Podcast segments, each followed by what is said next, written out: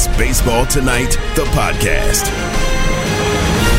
This is the Baseball Tonight podcast for Wednesday, November 23rd, 2022. And today will be better than yesterday. Working from the Sarah Abbott studios in, right near Bristol, Connecticut is Sarah Abbott. Taylor Schwenk is sort of with us today, Sarah. Like I heard uh, a rumor that he was with us, but I'm not seeing him. What's the deal there? Yes, Taylor had a last minute scheduling conflict, but he will be on, rest assured. So, but for now, it's just you and me. Yeah, I wanted to ask Taylor about. Uh, it looked like he got some sort of a rug burn watching a, a soccer game the other day. Posted it on Twitter. Uh, and I wanted to get some backstory on that. Uh, so maybe we could, uh, if he joins us for Bleacher Tweets later, we can ask him about that.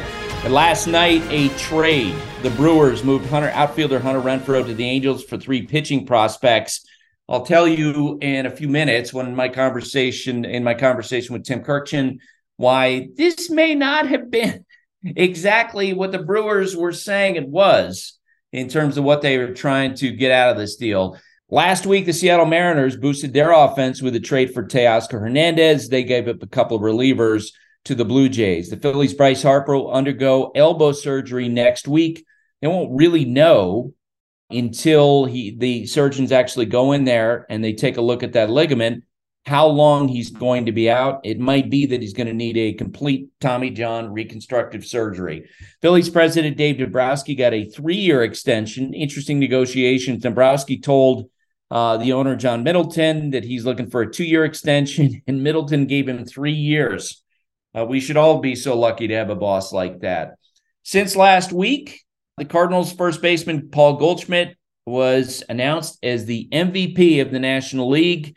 Here was Goldschmidt after getting 22 of 30 first place votes. It's a great honor. It's, uh, you know, but it isn't just about me. I mean, it is about the teammates I had and the coaches and, and guys I played with in the past, even guys I haven't played with. I've learned a lot from a lot of different players. And I think it means a lot to all of those people. And I hope they know how much of an effect they had on my career, you know, my family here, my parents. I mean, coaches that go all the way back to, to Little League and, and select ball and scouts and minor league coaches and, you know, just different organizations. I mean, there's been so many people that have helped me. And, you know, I just feel like God has blessed me to surround me with great people. And I've just tried to soak up their knowledge and wisdom and try to use it to the best of my ability. So whether I, I won this or not, it was going to be a great year. This was my best year and the most fun I had, you know, playing with Nolan and Albert and so many guys we had. So it was just incredible. Aaron Judge won the American League MVP in a runaway. He dominated uh, the voting. Uh, afterward, he spoke with MLB Network about winning the award. It's tough to put in words, uh, man. It's, it's, it's an incredible, incredible moment.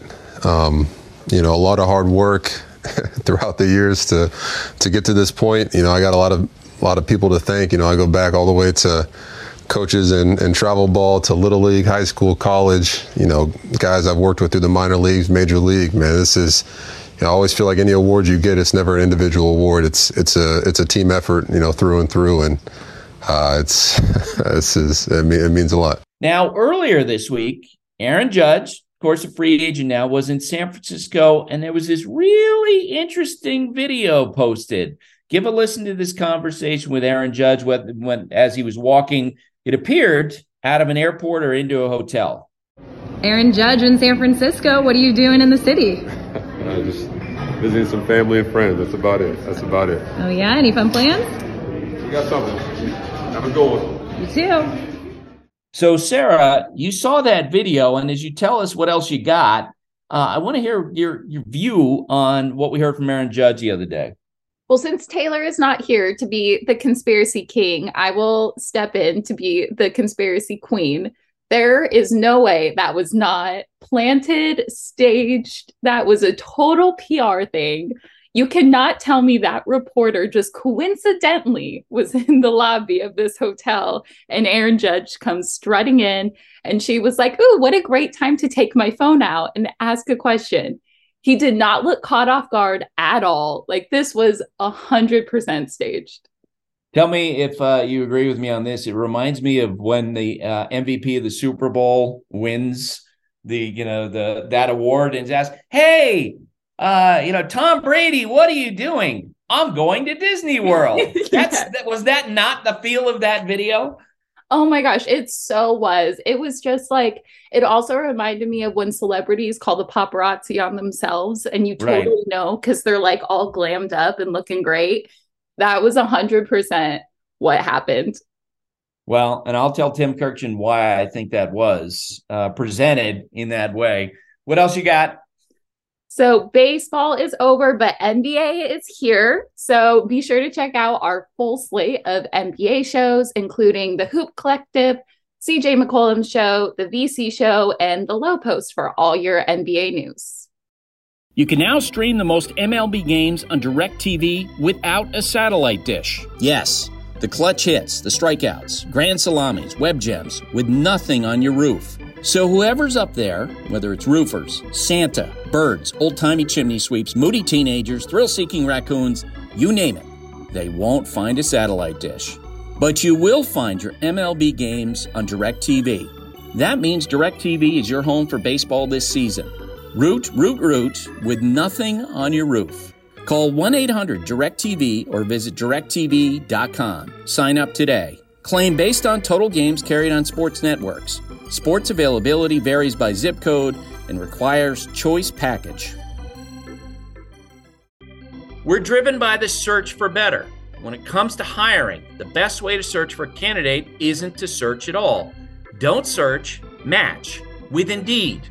If you need to hire, you need Indeed. Indeed is your matching and hiring platform with over 350 million global monthly visitors, according to Indeed data, and a matching engine that helps you find quality candidates fast. Ditch the busy work. Use Indeed for scheduling, screening, and messaging so you can connect with candidates faster. And Indeed doesn't just help you hire faster. 93% of employers agree Indeed delivers the highest quality matches compared to other job sites according to a recent Indeed survey. Join more than 3.5 million businesses worldwide that use Indeed to hire great talent fast. And listeners of the show will get a $75 sponsored job credit to get your jobs more visibility at Indeed.com slash Buster. Just go to Indeed.com slash Buster right now and support our show by saying you heard about Indeed on this podcast. Indeed.com slash Buster. Terms and conditions apply. Need to hire? You need Indeed. Seamheads rejoice. This is Timmy Time. Baseball is the greatest game. With Tim Kurkjian. It never disappoints you. On Baseball Tonight. Tim Kurkjian, of course, covers baseball for ESPN. Tim, what have you been up to uh, other than physical therapy? Yeah, I had a hip replacement a couple years ago. First time in my life, Buster, I felt old and unathletic and I didn't like it. So I had to do something about it. So it's the first surgery I've ever had. And now I have a slightly different look at all those guys I write about who are coming back from surgery. Like, why is it taking so long? And why hasn't this fastball returned yet? I've I've had a different look at this. I'm in really good shape here. I can drive a car. I can walk without a cane. I'm moving around. I do almost everything that I would normally do, but it's been a little bit harder than people told me it was going to be. But I'm right there, and they're very pleased with me. I'm going to PT today, and uh, everything will be good. Yeah, apparently it's uh, it's harder than you thought because you just said this took place a couple of years ago. I think it was a oh. couple weeks ago. Yes. yeah. Again, I'm not thinking very clearly these days, Buster. The sleep deprivation has been the hardest part. I'm not a great sleeper anyway, kind of like you. And I wake up like every two hours, and that's a gift if I get two straight hours. And then I got to wander the, the halls of my house, and then I go back to sleep. So, uh, sorry about that. Let's hope I uh, I don't get Aaron Judge mixed up with Joe Judge today. exactly. All right. You led seamlessly because you're a professional into the conversation around Aaron Judge, who was caught on video. Uh, it appeared going into a hotel or at an airport or something like that. That whole thing, uh, Tim, I, I found to be really interesting. The timing of the news that he's meeting with the Giants the timing of the release of that video, which was kind of obscured about what the source was. I, I, don't think any of this is any coincidence. I think that this is Aaron Judge going to meet with the Giants and uh, you know, having his conversation there, but also trying to put some pressure on Hal Steinbrenner. What do you think? Yeah, I, I can see both of those points. I don't think anything nefarious is going on here in Right. any way, but I don't think this is a complete coincidence. And he's a free agent. He grew up in Northern California. He's allowed to go home in the Thanksgiving area and meet with a local team that really wants him. And yet we're turning this into maybe something bigger than it really is. It's a it's a obviously this is a huge story. This is the number one free agent out there, but I, I think the Yankees have to be feeling tremendous pressure at this point, Buster. We've been over this. They've lost four straight. Well, they've lost, been eliminated four times by the Astros. They look at the Astros and say, they're the team we have to beat. And they're much better than we are right now with Aaron Judge. You take Aaron Judge off of this team, and suddenly they're a below average offensive team that needs at least another quality starting pitcher, another key bullpen guy, and decisions made at several other positions. So if they re sign him, I think they're going to be in, in good shape, but they have to get him first and then do some more stuff. So the pressure is clearly on the Yankees. So, to the degree that I, I've been thinking about this, I believe that it's the first time in Yankees history in which the player has more leverage than the team. Okay. And I'm just going to walk through the history of, of great Yankee superstars in the past. As you know, you know, Babe Ruth at the end of his career with the Yankees, he was released. They just cut him. He was the biggest star in the sport and they let him go because he wasn't as effective of a player. He finished his career with the Boston Braves. Joe DiMaggio, uh, as his skills regressed and as Mickey Mantle emerged on the scene, the Yankees, I think, kind of shoved him off into retirement. Reggie Jackson, in a Mr. October, he was allowed to walk away as a free agent. They, they were they were fine with that. Derek Jeter's negotiations, as you know, you know his camp was looking. I think this was what in 2012. Uh, his camp was looking for a deal of something in the range of 125 million. Brian Cashman said to him, "Hey, you know what? Uh, go out and test the market, and then you'll find out what you're really worth." And he wound up getting less than half of what he asked for. Robinson Cano was a free agent. They just let him go. They said, "This is what our price is, and we're not gonna we're not gonna keep you." Uh, Alex Rodriguez, I think, had more leverage than some of the other guys. Um, Brian Cashman actually recommended to ownership not to re-engage with Alex when he opted out of his contract during the 2007 World Series. The Yankees wind up signing him. But I think this is a different case, Tim. I think it's the first time where the Yankees, you know, they're probably the biggest professional sports organization in the world, arguably one of the you know top two or three, they're actually on the defensive in this situation. Am I completely off base, as you often tell me I am? No, I think you are on base because I think you're right. As we just said, I don't think the Yankees even make the playoffs without Aaron Judge last year. And now they're looking at it like, uh, what are we going to do without him? And he's going to have other places to go. The Giants are going to give him almost whatever he wants, at least in theory. If not, the Dodgers are still going to be there. But what are the Yankees going to do if they can't sign Aaron Judge? Does that mean they're going to go out and sign Jacob DeGrom and Justin Verlander and just try to overpower everyone with pitching, as say the Astros did in the postseason? Uh, Maybe that's an option. It doesn't sound like a great one to me. So I think it comes down to this. The Yankees need Judge more than Judge needs the Yankees. And I think because of that, the Yankees are going to end up giving him whatever he wants. And I think, and I'm guessing, of course, that at this point he's coming back. One quick story about Don Mattingly, just on a different end. Buck Showalter told me that Don Mattingly went to him in his final year to the Yankees and said, You got to get me out of the cleanup spot. I'm not good enough to hit cleanup for this team. So he dropped him in the order. At the end of the season, he said, you got to go get another first baseman. My back isn't good enough. I should I'm not good enough to be Yankees first baseman. And that's when they went and got Tino Martinez. Just shows you who Don Mattingly is and that's a departure of a great Yankee only he did it himself rather than Yep. making the Yankees do it for him. Yeah, and I think that's why it was, you know, before Derek Jeter, there wasn't. I think about, you know, all the great players in baseball history about 3,000 hits. Derek Jeter was the first Yankee to do it because they wouldn't sit around and wait for these guys, right? That they, they wouldn't cater to them at the end of their careers. But in this case, they're under a lot of pressure with uh, in, in terms of signing Judge. I would say, you know, tell you this that a couple of agents this week, and these are really experienced agents, they told me Yankees aren't signing him. And what they're feeling, they had the same observation that in the meetings through the years with Brian Cashman, he makes it very clear to them he doesn't believe in these whopper contracts for players who are older. And Aaron Judge is going to be 31 next spring. They gave their valuation of seven years, $213.5 million with that offer they made back in the spring. These agents are telling me, yeah, that they'll improve that offer, but they're not going to go nutty. You know, it's possible that ownership, that Hal Steinbrenner, under more pressure than he's ever been in any situation in the past, especially with Steve Cohen on the other side of New York, maybe uh, he breaks outside of some of the guidelines that the front office gives him. But these agents are saying they won't do it. And the Giants have so much payroll flexibility. They think that San Francisco is going to put a number out there that the Yankees are not going to touch. What do you think?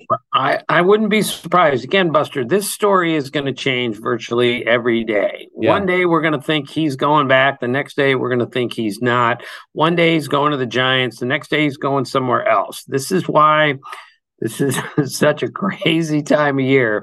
And his case is different. Just like you said, the Yankees need him more than they than he needs them potentially. And he's not 26 as a free agent. And if he's looking for 10 years at age 30, uh, that that's a hard thing to get. So there, this that's why this is such a fascinating negotiation.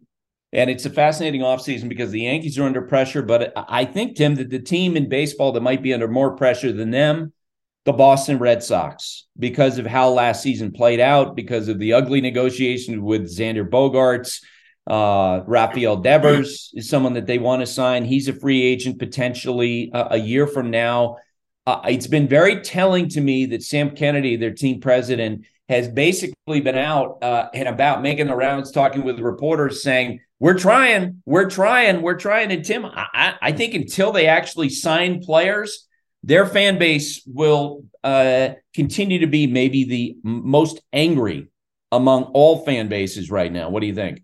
Yeah, and it's hard to be angrier than the Yankee fans who haven't who've won once in the last 21 years and haven't been to the World Series since 2009. And yet the Yankees don't come in last place three times over the last 10 years. The Yankees still have the longest, second longest, you know, 500 or better streak in baseball history, only to the Yankees of the past. So but when you finish last in the division and you finish behind the Orioles, who you finished 39 games ahead of in the previous year, uh, that's a bad situation. And yes, I think this is Chaim Bloom under enormous pressure to do the right thing and make this team better. But I just don't see what they can do to make them better if they don't sign Devers and Bogaerts because they're not going to compete in that division if they lose one of those guys. And if they lose them both, I think they're going to come in last place again.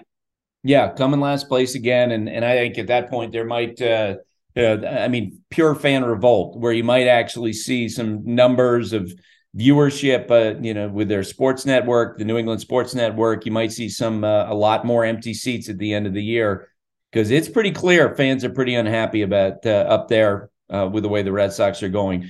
We had an interesting trade on uh, Tuesday night. Hunter Renfroe going from the Brewers to the Angels for three pitching prospects. And I'm putting air quotes on this, Tim, because when I saw this deal, first off, I was told after the general manager meetings that the Brewers were heavily shopping Renfroe, who's eligible for arbitration this winter. He's slated, according to MLB trade rumors, to make about 11.1 million in arbitration.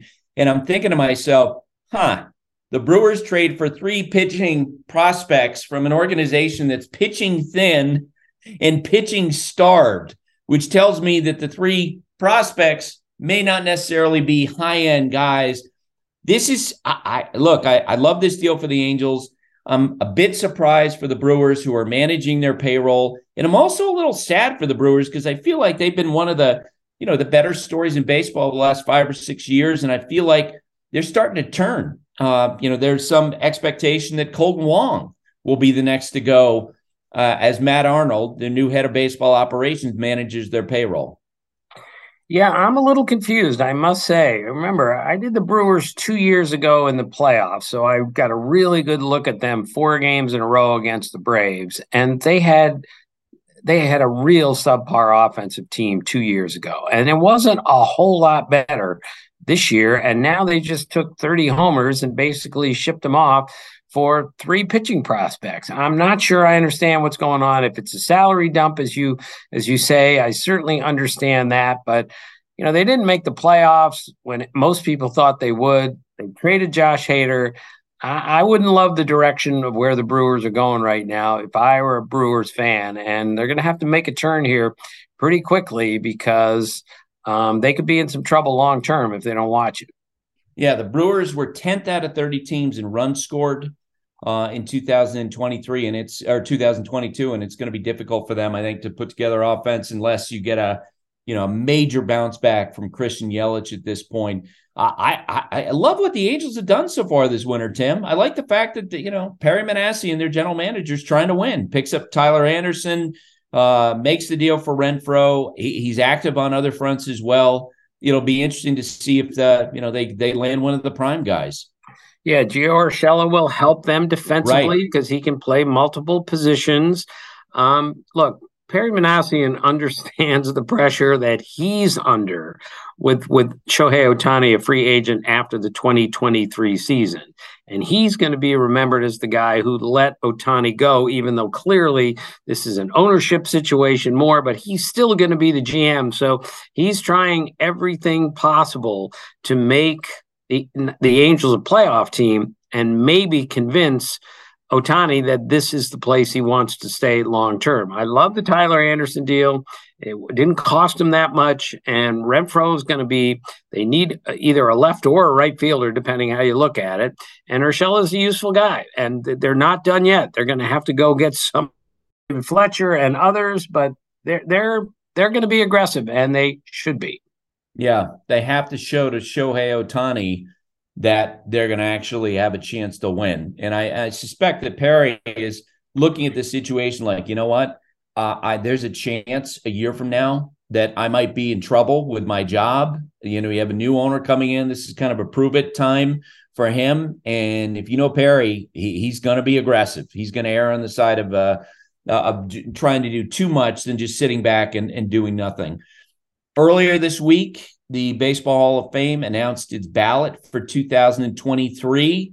Uh, you had some newcomers, Tim, but uh, look, they're not necessarily anybody where you look at as a slam dunk candidate. Who's getting in? Uh, who's getting voted in when the uh, ballots are released in 2023? Do you think? I'm not sure, Buster, but I'm going to say at the moment that nobody's getting in. And I really Scott Rolen, no. Scott Rolen's got to go from six. Now, that doesn't mean he's not a Hall of Famer. I vote for him every year. That's not the discussion. I, I vote. I vote for seven, eight, nine guys last year. It's not that I don't think they're Hall of Famers. I just think going from 62 to 75 is a pretty big jump. Now, it's been done before. Larry Walker, Edgar Martinez made enormous jumps late in the process. So I'm not saying that it's not going to happen, but I think that's still a pretty big jump. Um, as for the first time guys, Carlos Beltran has some really, really interesting numbers when it comes to homers and steals. His postseason numbers are a joke. Um, Can I, Tim, I'll run through some of those, okay? Go. At 2000, because I was going to ask you about Beltran, 2,725 career hits, 435 career homers, 1,582 runs, 1,587 RBI, 312 steals, and a career OPS in the postseason of 1,021. So continue. Yeah, I mean that that postseason OPS, which I looked up, is r- ridiculously high. We can't forget what he did with the Astros in the postseason. It was like him watching Mickey Mantle in his prime. Um, if you compare his numbers, he compares favorably to a bunch of guys who are in the Hall of Fame, including Andre Dawson. In fact, he has the exact same OPS plus as Andre Dawson. And yet there are people who don't think Andre Dawson should be in the Hall of Fame. I disagree. I voted for him.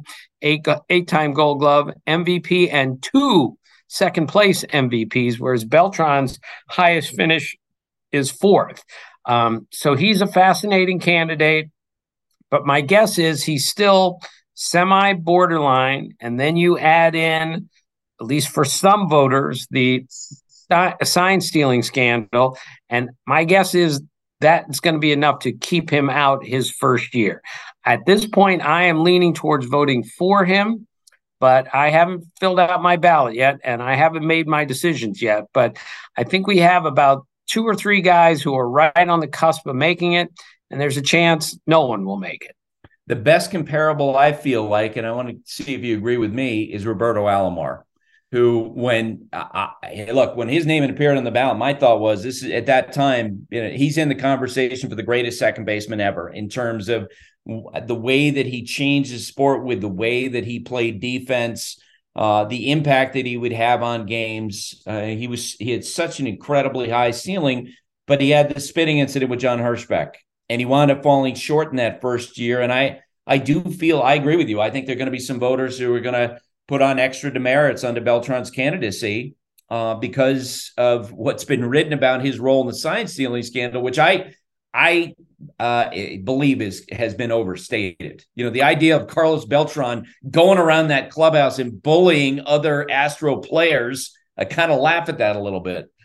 Yeah, and Buster, this is where it gets real confusing to me. I was listening to talk radio the other day, and the question was, you know, what what is a, a bigger cheat? Is it amphetamines? Is it doing steroids? Is it stealing signs? And I'm just not sure that we are the right people, or I am the right person to determine the different levels of cheating.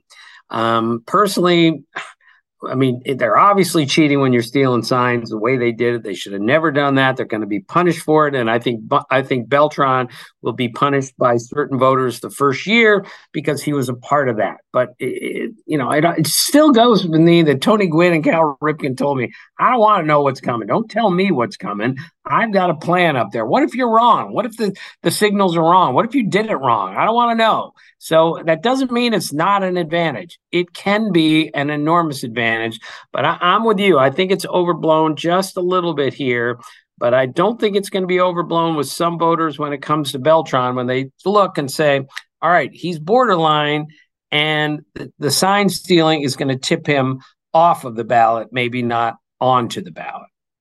So I've known you for more than 30 years now, I believe. And this is the most angst I've heard in your voice about the Hall of Fame voting. Um, as you know, I stopped voting. I, I just was not comfortable the idea of, of making these decisions. Uh, what about for you? Well, I haven't talked to you much about Hall of Fame voting, Buster, since you stopped voting. The angst has been in my voice for 10 years. The the Bonds Clemens thing is the hardest thing I've ever had to deal with. And as you know, I voted for them every year for 10 years. And I wasn't particularly proud of it. I just thought it was the better of two very difficult decisions. And as I've told you a hundred times, Buster, there are no more right answers anymore. I turn in my ballot every year. I look at it. I know I've done the best that I can, and I'm not satisfied with what I voted for because I'm just not sure anymore. There are no more right answers. We need some help. Everyone needs some help with their ballot and I'm doing the best I can. But it's a very unsatisfying process because it is so difficult to determine what to do with the steroid guys, and now what to do with a you know a sign stealing guy. So tell me what you think is going to happen in a minute uh, with Bonds and Clemens going before the special committee for the first time. Yeah, I've been on those committees, Buster, four different times. The dynamic in the room is fascinating. 16 people, usually half of them are former players. And we have executives, a couple writers, a couple others. And if there's a if there are a couple people in the room who are really persuasive, I've seen a room turn based on what two people said or what two people didn't say about somebody. So I think it all depends on the makeup of the room And my guess is for the moment, because I don't know what the makeup is, I found in my four years on those ballots is that it's the former players who hold who are the angriest about anyone who would use a performance enhancing drug. So therefore, I don't think Bonds and Clemens are going to get a push from the former players. I don't. Um, so my guess is they're going to be on that ballot and they're not going to make it. That's how I feel for today. It could change tomorrow, but that's how I see it for today. Wow. Oh boy, I can't wait for that whole conversation to be over. Anyway, Buster, that Buster, that heavy sigh is what I have like every day. But I would say this is the first time I've ever heard you say uh, say out you know say out loud. I don't know if I'm the right person to be making this call. Well, that's what that's what jumped out to me in what you said before. Well, I'm not sure anyone is the right single person to make these calls. I think to be the moral arbiter is not something I'm comfortable with, and I'm not sure yeah. Anyone else should be comfortable doing that. So I'm not saying we need to change the voting process. I still think the writers are the best people to vote on this. I'm just saying uh, I find it very, very difficult to do this job now, but I still value it tremendously. It's still an honor and a privilege, but it is really hard. Well, go on, have your physical therapy session for today and prepare for basketball in the spring. I'm sure you're going to be back dunking. No, no dunking, no more basketball. That's over with. That's okay. I just want to walk and I just want to walk without pain and a limp. That's all. All right. Thanks, Tim. All right, Buster. See you.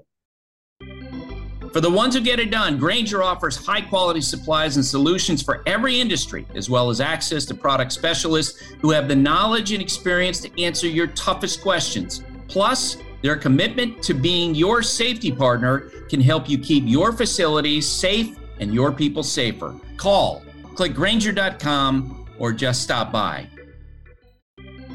Vivid Seats wants to get you to the games you love this spring. Experience every pitch, assist, and game winning shot live and in person. And the best part? Each transaction is a step toward a free 11 ticket with Vivid Seats rewards. Score unbeatable perks like free tickets, surprise seat upgrades, and annual birthday deals. As the official ticketing partner of ESPN, Vivid Seats is offering you $20 off your first $200 ticket purchase with code BASEBALL. That's code BASEBALL. Visit vividseats.com or download the app today. Vivid Seats, experience it live. Zero, zero, nine, six. This is the Numbers Game with Sarah Langs. Sarah Langs, reporter producer for MLB.com. Sarah, how you doing? I'm doing great, Buster. I was watching a Dominican Winter League last night Yoenis Cespedes hit two home runs. I believe we had one walk off. Really fun game. So baseball awesome, even in November. I wasn't going to ask you this, but what did you think about the punch thrown by Asdrubal Cabrera the other day after the home run? That was crazy.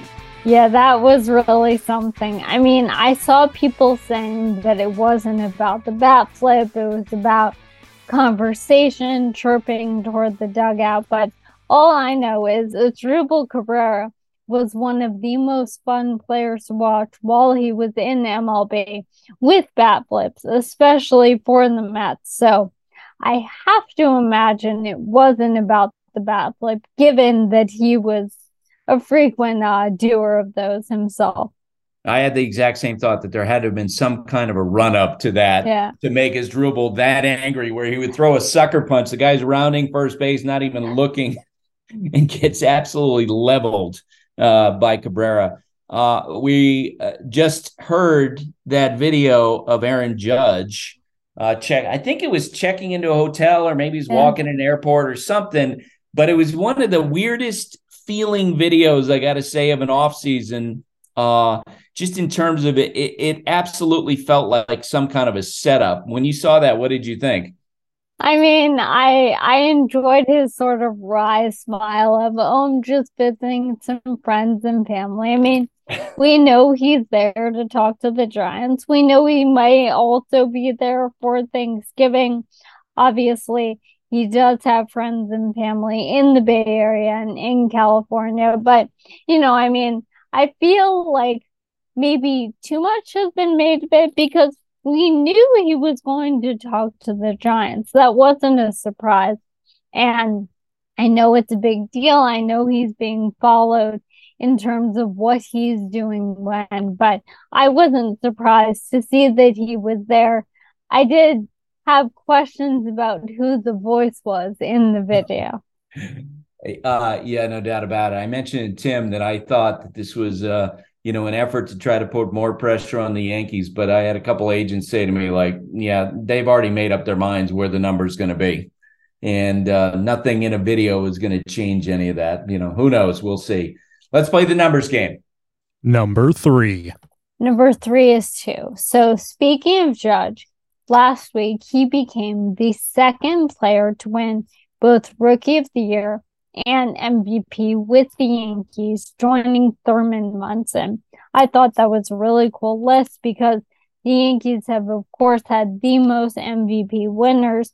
And yes, Rookie of the Year didn't begin until 1947, but they've had a handful of MVPs since then. So it really shows you how much of the fabric of their history has already become. And I wonder how that factors in over these next few weeks or months during his uh, free agency. Number two. Number two is six. So we're recapping awards here. And Albert Pujols on Tuesday was named Comeback Player of the Year. And of course, he is already retired. We know he is not coming back again. So he became just the sixth player to win Comeback Player of the Year in his final career season. And of course, Buster Posey did it last year. The others were Mariano Rivera in 2013, Darren Daulton in 1997, John Tudor in 1990, and Lou Brock in 1979. And you know, for all the Pujols did this year, I feel like that's a perfect encapsulation of what his season was. He had his best OPS plus since 2010 in his final career season. So it wasn't just that he compiled his way to 703 home runs. He really had a great year. Number one. Number one is a 100 for a 100%. So both of the Cy Young winners this year were unanimous. Sandy Alcantara and Justin Verlander. It was the second time that both Cy Young Award winners were unanimous, along with 1968, the year of the pitcher, with Denny McLain and Bob Gibson. And hmm. Verlander has now won unanimously twice in his career. The only other pitchers to win multiple unanimous Cy Young Award uh, awards are Sandy Koufax, Greg Maddux, Roger Clemens, Pedro Martinez, and Johan Santana, with, of course, Koufax winning three unanimously. That's a pretty good list to be part of. Like that, that's basically a list of the greatest pitchers ever since they started giving out that award. Uh, Sarah, before you go, what you go to this for Thanksgiving? Well, I'm vegetarian, as I'm sure I've mentioned on here. So I would say it's probably mac and cheese. I mean, I love stuffing. My mom makes a really good chestnut stuffing. And I know sometimes stuffing has meat, ours doesn't. But uh, for me, it's mac and cheese. Although I do have very fond memories of being a kid and being in charge of the cranberries. So I would stand over the stove. I would always put too much cinnamon and they would not taste ideal but that was my thing to make. So I, I am partial to that as well. So you like an actual cranberry uh, dish that's prepared. What's your view on the jellied cranberry that's a tradition on many tables? I mean, I like the taste of cranberries, so I approve of it in any form. But I love watching them pop. That's what's so much fun about cooking them. You take them, you put them in the stove, with some orange juice, something like that. And it's really fun as they pop while they're being cooked. So I like watching that happen. Happy Thanksgiving, Sarah. Happy Thanksgiving. Thank you so much for having me. Bleacher Tweets. All right, Buster, it's time for Bleacher Tweets. And as always, Bleacher Tweets are brought to you by Dr. Pepper. It ain't college football season without the delicious taste of an ice cold Dr. Pepper, the ones fans deserve. So, our first tweet comes from Andrew. Andrew, I'm so sorry. I'm going to butcher your last name. So, I'm just going to do your Twitter name at Drew Unga. Your conversation with Theo Epstein made me curious if you think he would be considered to one day be commissioner. I can't think of a guy more respected by fans, players, and owners. I think that's a fair observation in terms of how he's viewed. But if you're going to be the commissioner of baseball, what the fans or the players think is irrelevant, which is why Theo will never be the commissioner because that will always go to uh, one of the, uh, let's face it, one of the lawyers uh, for the owners. You know, Rob Manfred is a and I don't mean this as a as a criticism. I mean it as an observation. He's he's a you know the owner's lawyer. He represents the owners. There's no question about that. Where Theo, I think, and, and you heard him in the conversation last week, he's speaking more broadly about fan experience. He's talking about players. He's talking about owners when it comes to rules. Would you agree with me, Sarah? Yeah, I would agree. Just because somebody's well liked might not make them like the most well versed to be a commissioner. no, the owners don't day. want a well liked uh, commissioner. They want a commissioner who's going to who are going to represent their interests, especially at twenty five million dollars a year. But he can still be a man of the people. So yes. Up next is here for for real. Here for for real. Should qualify offer rules change? Only two players accepted qualified offers. Increase or decrease amount, two year? Seems like it's becoming an outdated rule. Thoughts? Not many players uh, annually accept qualifying offers for a lot of years. Uh, you actually had no players accepting qualifying offers. And there's also no question it's an outdated rule. You wish that it was negotiated out of the contract because there always seem to be one or two players who are caught in the vortex of the qual uh, the qualified offers and the draft pick compensation. I think Willson Contreras is going to be one of those guys this winter. Our next one comes from Mitchell at Tigers of Detroit. Where do you see Jose Abreu landing in free agency, and will he get more than two years? Nope, he's going to get two years, and I think it's going to be with the White Sox. Uh, they he's a leader on that team. He has a legacy with that team. I know the San Diego Padres have been connected with Abreu, but I boy, the Padres have I know their owner, Peter Seidler, spent a lot of money and he's willing to improve the team. I think you would get a quality first baseman without spending big dollars. And I, I I wonder how much payroll flexibility they have at this point. Our last one comes from Don Irving. What is the hashtag bleacher tweets backup plan if Twitter folds? Well, I started an Instagram account uh, when my son enrolled in college. So I guess we could veer off that way. Sarah, that would be one option. But I think Twitter will continue.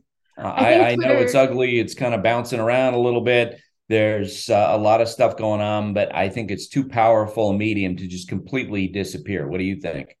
I agree. I don't think it's going anywhere. Also, you have an Instagram and we do not follow each other on Instagram. So we're going to have to change that. yeah, exactly. No, I, I was mostly doing it to stalk my son in his freshman year of college, you know? yeah. But just in case, I was thinking maybe a subreddit, a nice little classy subreddit for the bleacher tweets.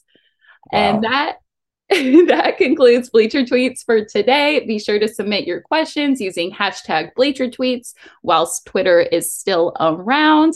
And be sure to rate and review this podcast.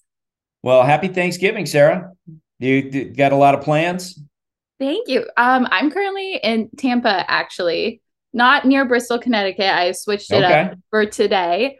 Um, so I'm just hanging out with my sister, my mom, dad, whole fam. We're all here, so it'll be a good time. Nice. You going to cook anything in particular? What's your go-to dish? Well, I am the cutlery cousin, as I have deemed myself, which means I am responsible for the silverware and the supervision. so, nice. no. well, I can't wait. Got a lot of cooking uh, on uh, on the docket. It's going to be fun having a, a nice big group here in Montana. So so fired up about that. That's it for today. My thanks to Tim, Sarah, and Taylor. Have a great day, everybody. Thanks for listening. Stay safe. And remember, hate and inequality based on skin color is something that we need to fight against every single day. And now, two pigeons bemoaning the fact you can stream DirecTV satellite free. You see this? A family watching baseball on DirecTV with no satellite dish in sight. Let's heckle them. You call that changing the channel? Choke up on the remote, buddy. I hope getting all these games on DirecTV makes up for your mother not pre-chewing your sunflower seeds. DirecTV has the most MLB games. Call 1-800-DirecTV. Claim based on total games carried on sports networks. Sports availability varies by zip code and requires choice package. Terms and restrictions apply.